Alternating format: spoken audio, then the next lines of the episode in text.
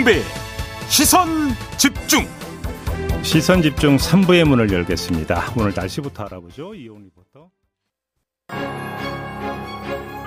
뉴스의 이면을 파헤치는 삐딱선 정신.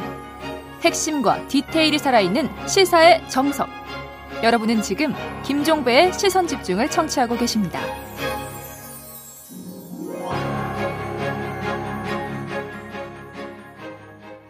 네. 코로나 시대 두 번째 올림픽이라고 봐야 되겠네요. 베이징 겨울 올림픽이 9일 앞으로 다가왔습니다. 그 준비 상황이 좀 궁금하고요. 그리고 올해가 아주 특별한 해입니다. 한중 수교 30주년을 맞는 해인데요. 이 특별한 해에 한중 관계 좀 짚어야 될 점이 여러 가지가 있습니다. 아, 이런 문제 모아 모아서 이분과 인터뷰를 진행을 하려고 하는데요. 그 주인공은 싱하이밍 주한 중국 대사입니다.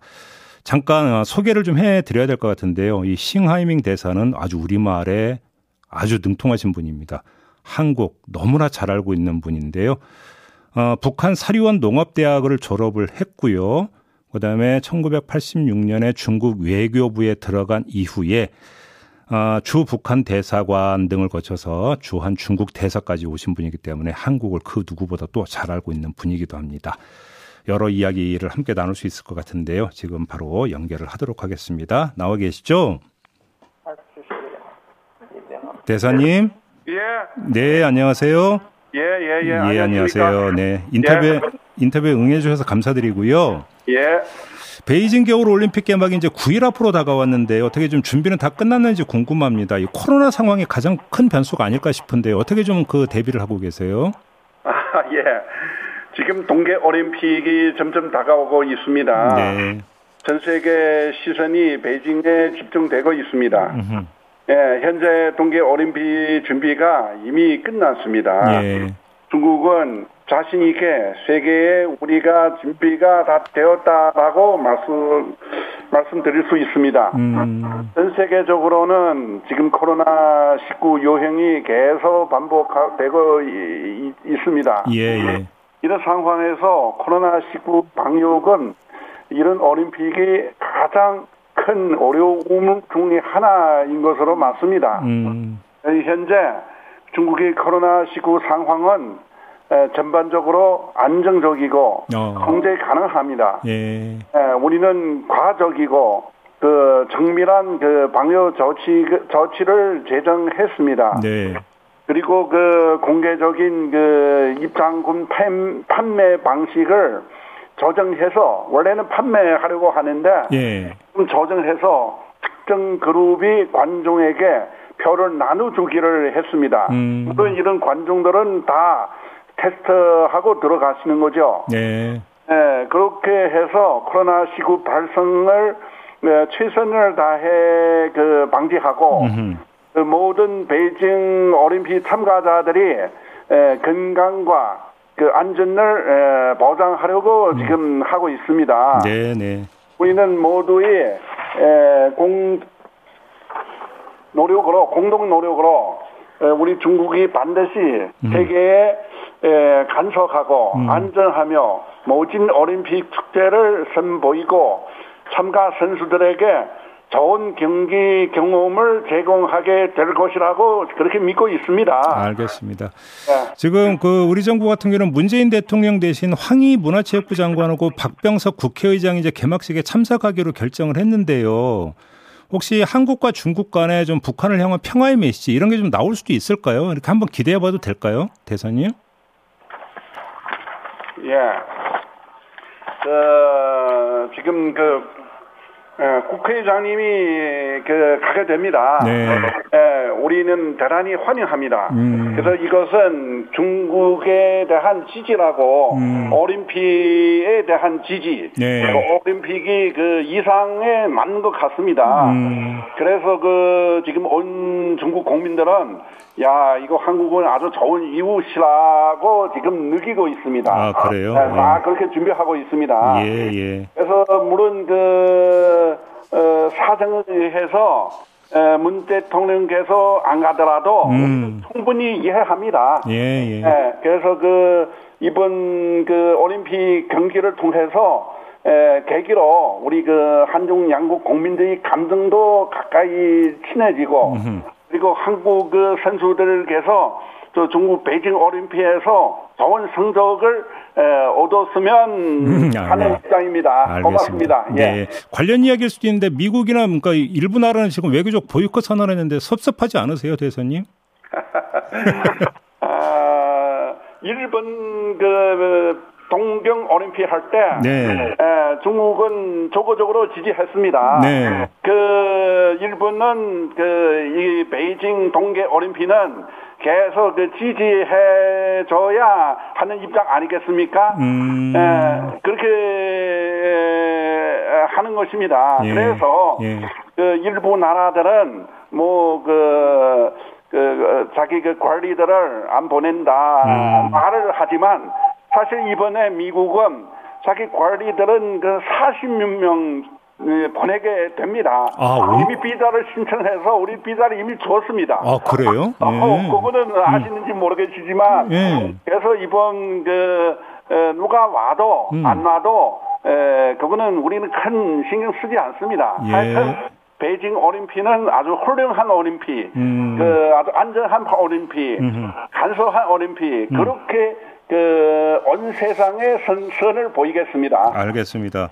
예. 저는 올해가 한중 수교 30주년이 되는 해거든요, 대사님. 잘하실 것 같은데 한중 관계가 좀 어떻게 좀 어떤 관계로 그러니까 더 그러니까 발전해야 된다고 생각을 하세요? 우리 그 종한 양국은 예. 떨어질 수 없는 이 우호적인 이웃입니다. 음. 어, 호혜와 상승이 전략적 협력 파트너이기도 됩니다. 예. 그래서 우리는 공동의 문화적 가치관과 공동의 현실적 이익, 공동의 전략적 목표를 가지고 있는 것 같습니다. 적어도 저희들은 그렇게 생각하고 있습니다. 예. 그래서 국제 지역과 에, 국내 정세가 어떻게 변하든 중한 관계를 잘 발전시키는 것은 어, 아마 양국 에, 필연적 선택이자 대세에 있는 것 같습니다. 네. 수교 이후 이미 30년 동안 우리 양국 관계는 비하적으로 발전해 왔습니다. 음흠. 양국은 이 과정에서 서로 존중하고 협력하며 평화를 위해서 노력해야 한다는 중요한 그 시사점을 얻었습니다. 네네. 그 어느 당이 얻은 그 에, 후보가 에, 한국에서 뭐 당선되든 뭐 중국은 한국이 새 정부와 함께 서로 존중하고 협력하며 평화를 위해서 노력하는 원칙을 따라서 양국이 우호를 계속 강화하고 음흠. 초선, 에, 초점을 에, 맞출 것입니다. 네. 그래서 이를 통해서 우리 양국 관계가 다음 30년 동안 더욱 발전하고 그 양국 국민들이 행복해질 수 있도록 그 노력해 나가겠습니다. 그 대사님 그 양국 정부가 이제 긴밀한 협력 관계를 구축하는 것도 당연히 그러니까 중요하고 기본이겠지만 양국 국민들이 서로 친밀감을 갖고 대하는 것도 상당히 중요하지 않겠습니까? 그런데 사실 요즘 좀 여러 가지 이야기가 나오고 있고요. 서울대 아시아 연구소에서 이제 그 나온 보고서를 보니까 우리 국민 같은 경우도 사실 중국에 대한 뭐라고 할까요? 반감이라고 할까요? 불신이 꽤 높습니다. 이건 어떻게 받아들이세요? 저는 최근 몇 년 동안 우리 그 양국 국민들이 감정이 다소 안 좋아진 거 그 주의를 기울이고 있습니다. 예, 예. 에, 거기에는 여러 원인들이 그 영향을 지금 좋은 것 같습니다. 예. 그중 가장 큰 원인은 저는 그렇게 생각- 생각합니다. 코로나 시구로 인해서 그 양국의 인조 왕래가 에, 제한되었기 때문에 그런 거 아닐까 합니다. 예, 예. 에, 내가 중국 정부에서 중국 외교부에서 일할 때도 많은 한국 그 젊은 사람들은 중국에 와서 답사 많이 합니다. 그분들은 상해 임시정부도 보고 종경 임시정부도 보고 대련의 그 안중근 의사 그 대련 하얼빈 안중근 의사도 보고 네. 보고 나서 완전히 아야 이거 중한 양국은 그렇게 같이 싸웠기 때문에 이게 무조건 지나야 한다. 음. 그렇게 많이 했는데 지금 그런 거 안 되지 않습니까? 예. 그래서 그 인터넷을 통해서 서로는 아 이거는 이거는 당신 거고 이거는 내 것이다 뭐 그런 거 해서 약간 불필요한 에, 그런 거는 조금 그 문화적으로 감정冲들 있는 것 같은데 음, 우리는 그거는 뭐 잘 거치하죠. 그러니까요. 예. 예. 그래서 그런 그 예. 우리 그 정부이 노력하여야 할 뿐만 아니라 음. 온 그 사람들은 다 국민들은 다 같이 노력해서 이 거치야 이것을 어, 좋은 방향으로 이끌어 나가야 하지 않을까 하는 것입니다. 음, 알겠습니다. 코로나로 인한 어떤 그 교류의 감소 이것도 분명히 원인이긴 하겠지만 한국 입장에서 볼 때는 좀 계기가 있었던 것 같습니다. 예를 들어서 멀게는 한한령이 있었고요. 가깝게는 뭐 김치나 한복 둘러싼 원조 논쟁이 있었는데 이건 어떻게 받아들이세요, 대사님? 아, 그 우리 그 어, 대 기자님께서 말씀하셨는데 사실 사드 문제에 있어서 음.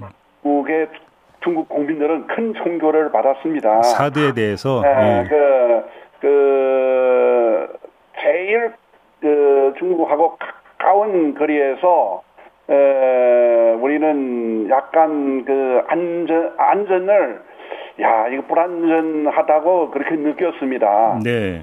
그렇기 때문에 뭐 여러 가지 이런 영향이 있지 않을까 하는 것인데 사실 한 한 명 그런 거는 아니지만 음흠. 그래서 감정적으로는 약간 안 좋은 거는 그 맞습니다. 예. 그래서 우리 지금도 에, 양국 정부도 많이 노력하고 예. 국민들도 좀 그 노력해야죠. 이제는 또 코로나는 에, 지나고 에, 지나면 이 모든 것은 아마 좋은 방향으로 가지 않을까 하는 것입니다. 네. 우리 양국은 들어질 수 없는 이웃이기 때문에 음. 우리는 그 이사도 못 갑니다. 그, 에, 만약 예, 뭐 예. 그 서로 이웃 집에서 서로 싫어하면 이사 가는데 우리는 이사 안 갑니다. 음. 네, 그래서 이사 안 가기 때문에 이사도 못 가고 친하게 무조건 그 사이 좋게 지내야 합니다. 음. 알겠습니다. 친하게 해야 합니다. 이거는 우리는 그것을 잘 인식해서 음. 에, 같이 노력하는 것이 아마 맞는 것 같습니다. 음. 올해는 우리 그 중한 수교 30주년이자 중한 문화 교류의 해입니다. 음. 그래서 그 정부 에, 각계에서 양국 간 그 인문 교류를 적극적으로 개회해서 추진하고 있습니다. 음. 또 언론, 싱크탱크, 스포츠, 예술 등 다양한 분야에서 양국의 교류와 협력이 활발하게 이루어지고 있습니다. 에, 이웃은 서로 오고 가는 가는 그 가운데 마음을 에, 가까워지고 네. 정이 또 깊어지는 것이 맞는 것 같습니다. 알겠습니다. 그렇게 노력하겠습니다. 이 서로 경제 그렇게 경제적인 동반자 관계도 되게 중요한데요. 예를 우리 입장에서 이제 그 작년에 이제 그 요소수 사태를 겪은 적이 있었거든요. 이런 문제가 이제 그 반복적으로 나타나면 안 될 것 같은데 어떤 식으로 좀 개선책이나 협력 관계가 구축이 돼야 된다고 생각하세요? 에, 경제 협력은 아주 중요합니다. 네. 그 우리 그 중한 수교 그 일에 아주 제일 그 잘 그 된 그 분야에서 바로 그것은 그것입니다. 음. 양국이 그 산업망, 공구망을 고도로 융합되어 있습니다. 어, 양국의 그 상호 투자액은 이미 천억 달러를 에, 됐고 작년 그 연간 무효액은 3,400억 달러 지금 넘었습니다. 네. 경제, 무역, 협력은 에, 우리 그 양국 경제 사회의 발전과 국민이 생활에 에, 실질적인 이익을 지금 많이 가져왔습니다. 그렇기 때문에 중한간 그 이런 공급망은 에, 시장이 그 자율에 의해서 네. 형성된 것이고 호혜와 상승이 결과인 것 같습니다. 음. 그 따라서 외국이 그 간섭을 받거나 음. 인위적으로 차단되어서는 안 됩니다. 네. 그래서 그 중국은 양국이 그 산업망 공급망 안전을 보장하기 위해서 계속 노력하고 있습니다. 앞으로도 에, 지난번에 그 여수소도 에, 우리는 사실 내부에서 중국도 그런 거는 에, 세관에서 에, 에, 또 정밀화 에, 하기 위해서 하는 것인데 음. 근데 지금 한국을 영향을 받았습니다. 그럼 한국을 우리한테 이야기하면 우리는 한국을 아, 희망대로 지금 다 풀어줬습니다. 네네. 그 다른 거도 에, 서로는 뭐 그 대화하면 에, 그거는 이 망을 망은 끊을 수 없고 음. 그래서 그 대화하면 다 문제를 처리할 수 있지 않을까 하는 것입니다. 에, 에, 최근에 그 한국도 RCEP는 들어갔습니다. 한국도 또 RCEP 또 들어갔는데 에, 이제 그 육내 다자간 경제 협력 그 틀 안에서 우리는 조율을 또 강화하는 것이 많은 것 같습니다. 알겠습니다. 그 얼마 또 전에 예, 예. 경제 관련돼서 한 마디 말씀드리면 네. 녹색 산업 협력은 확대하고 예. 발전 에, 전략이 그 서로 연계를 강화하는 것이 중요합니다. 네. 에, 그래서 그 우리도 제3구 식당에서 뭐 우리는 1대1로 하는데 한국이 그 뭐 북방 정책 뭐 그 남방 그 신남방 신부방 해서 다 결합해서 우리 동남아라든가 중동라든가 중동라든가 심지어 러시아라든가 거기서 계속 협력해서 에, 크게 발전하는 것이 맞는 것 같습니다. 알겠습니다. 대사님, 그 북한이 그 핵실험이라든지 대륙간 탄도미사일 발사 같은 것을 유예한 조치를 처리할 수도 있다. 이렇게 시사하고 나섰는데요. 자, 북한이 어떻게 해야 한다고 생각하세요?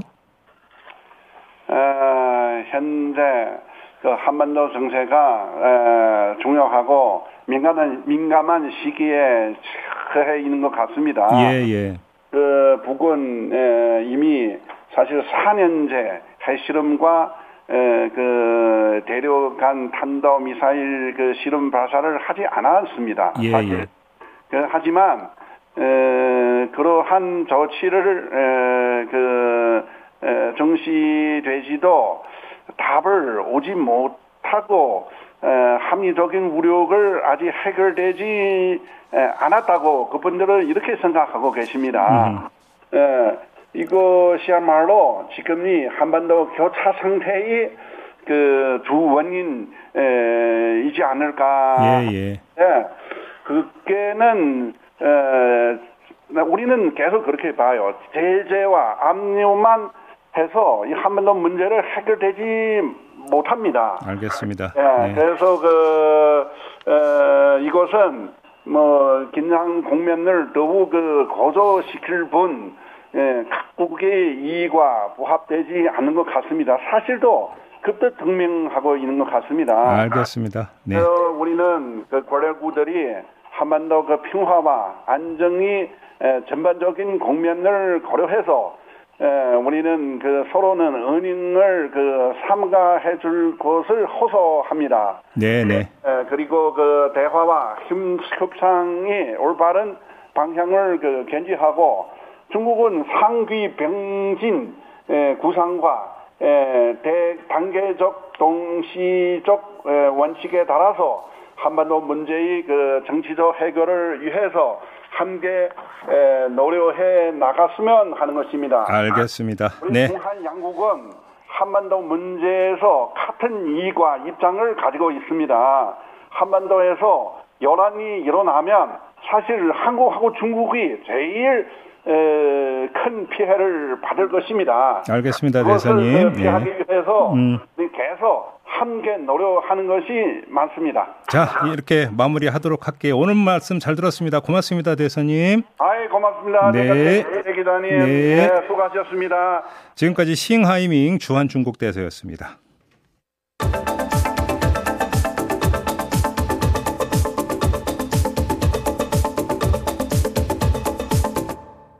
네, 비컨 뉴스 진행하겠습니다. 헬마우스 임경빈 작가 나오셨습니다. 어서 오세요. 안녕하세요. 오늘 어떤 이야기입니까? 군함도하고 비슷하게 일, 이 일제 강점기 때 강제 동원 현장으로 상징되는 이제 사도광산이라는 이름이 최근에 종종 들렸는데요. 아니 이거 좀 많이 뉴스 나왔으니까 그냥 네. 제가 단도직입적으로 여쭤보겠는데 등록 추진했다가 말았다가 또 추진하고 왜 이래요 일본? 어, 최근에 이제 일본 극우 정치인들이 일본 정부를 추진하라고 압력을 넣고 있는 상황이죠. 음. 근데 사도광산이 갖고 있는 특수성 때문입니다. 음. 일본 니가타현의 사도광산이라는 게 일본을 대표했던 금광산인데 어, 1601년에 금맥이 처음 발견돼서 1989년에 폐광될 때까지 일본에서 가장 많은 금과 은이 생산된 곳으로 꼽히는데 음. 동시에 1918년에 우리가 알고 있는 전범 기업 미쓰비시 광업이 광산 관리권을 넘겨받은 이후로는 1939년부터 해가지고 조선인 1,500여 명이 어, 이곳에서 강제 노동에 시달렸던 현장입니다. 네. 그런데 일본 정부는 일제 강점기 얘기는 쏙 빼버리고 앞에 얘기했던 에도 막부 시절까지만 그러니까 1867년 정도까지만 한정해가지고 자료를 만들어서 세계유산으로 등재하려는 꼼수를 쓰고 있습니다. 그러니까 사도광산에 얽힌 역사적 사실 중에서 일부를 발췌해서 그냥 쏙 빼버린다. 그렇습니다. 그게 역사 왜곡이죠. 그렇습니다. 우리 네. 정부가 이제 항의를 하니까 네. 일본의 기하라 세이지 관방 부장관 같은 경우에 지난 21일에 음. 아, 그런 거는 한국 측의 독자적인 주장이다. 이렇게 얘기를 했고요. 당연히 말도 안 되는 역사 부정이죠. 이미 많은 뭐 기록물과 증언을 통해서 당시 강제 동원은 입증이 끝난 상태입니다. 네. 그 당시에 뭐 담배 배급 대장이라고 해가지고 어, 인력을 관리했던 걸 통해서 조선인 명부가 이제 이미 만들어져 있었던 게 드러났고 도주하다가 붙잡히면은 범죄자로 취급을 받았던 거라든지 음, 음. 혹은 이제 8.15 해방 이후에는 조선인 1140명분의 미지급 임금 어, 그 당시 금액으로 이제 23만 엔 정도가 공탁돼 있던 사료 이런 것들이 증거로 남아 있습니다. 음. 어제는 일본의 시민단체인 강제동원 진상규명 네트워크가 긴급 성명을 발표했는데 거기도 보면 니가타 현에서 펴낸 그 현사가 있죠. 거기에 네.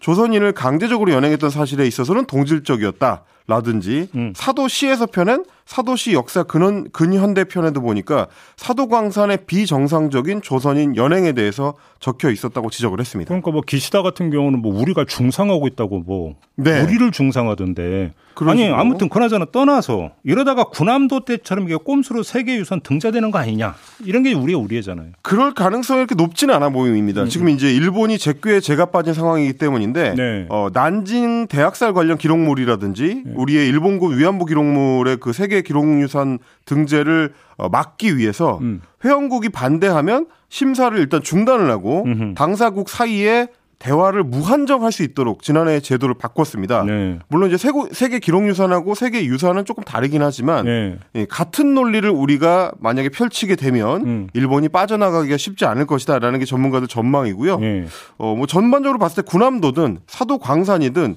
자신들이 저지른 역사적 죄업을 좀 제대로 직시를 하고 음. 그걸 후손들에게 알려주려는 노력만 하면 될 텐데 네. 그러면 우리도 충분히 협조를 할 수가 있을 텐데 네. 이렇게 자꾸 꼼수만 부리려고 하니까 국제적인 이제 반발을 사는 거죠. 아이고, 총리가 아베든 스가든 기시다든 뭐 바뀌는 게 없어요. 바뀌는 게. 예, 제가 그래서 저 홈페이지도 가봤는데 사도광산 홈페이지 보니까 어, 주로 그 역사적 사실관계 위주로만 옛날 에도막부 시절 얘기로만 좀 구상이 돼 있었던 걸 보면은 이런 뜻을 일본에서는 좀 바꿀 생각이 없어 보인다 정도로 예, 말씀드리겠습니다. 네, 알겠습니다. 자, 이렇게 마무리해줘. 헬마우스 임경비 작가였습니다. 고맙습니다. 감사합니다. 네, 이미 많이 뉴스가 나왔죠. 오미크론이 우세종이 된 다음에 확진자가 지금 급증을 하고 있습니다. 예상된 상황이긴 하지만 그렇다고 또 안이하게 대처할 상황도 아니죠. 마스크 꼭 끼시고요. 손 깨끗이 닦으시고 주의를 바짝 기울여야 될 것 같습니다. 자, 김종배의 시선 집중 오늘 본방은 이렇게 마무리하고요. 저는 유튜브에서 사법 논담으로 이어가겠습니다. 고맙습니다.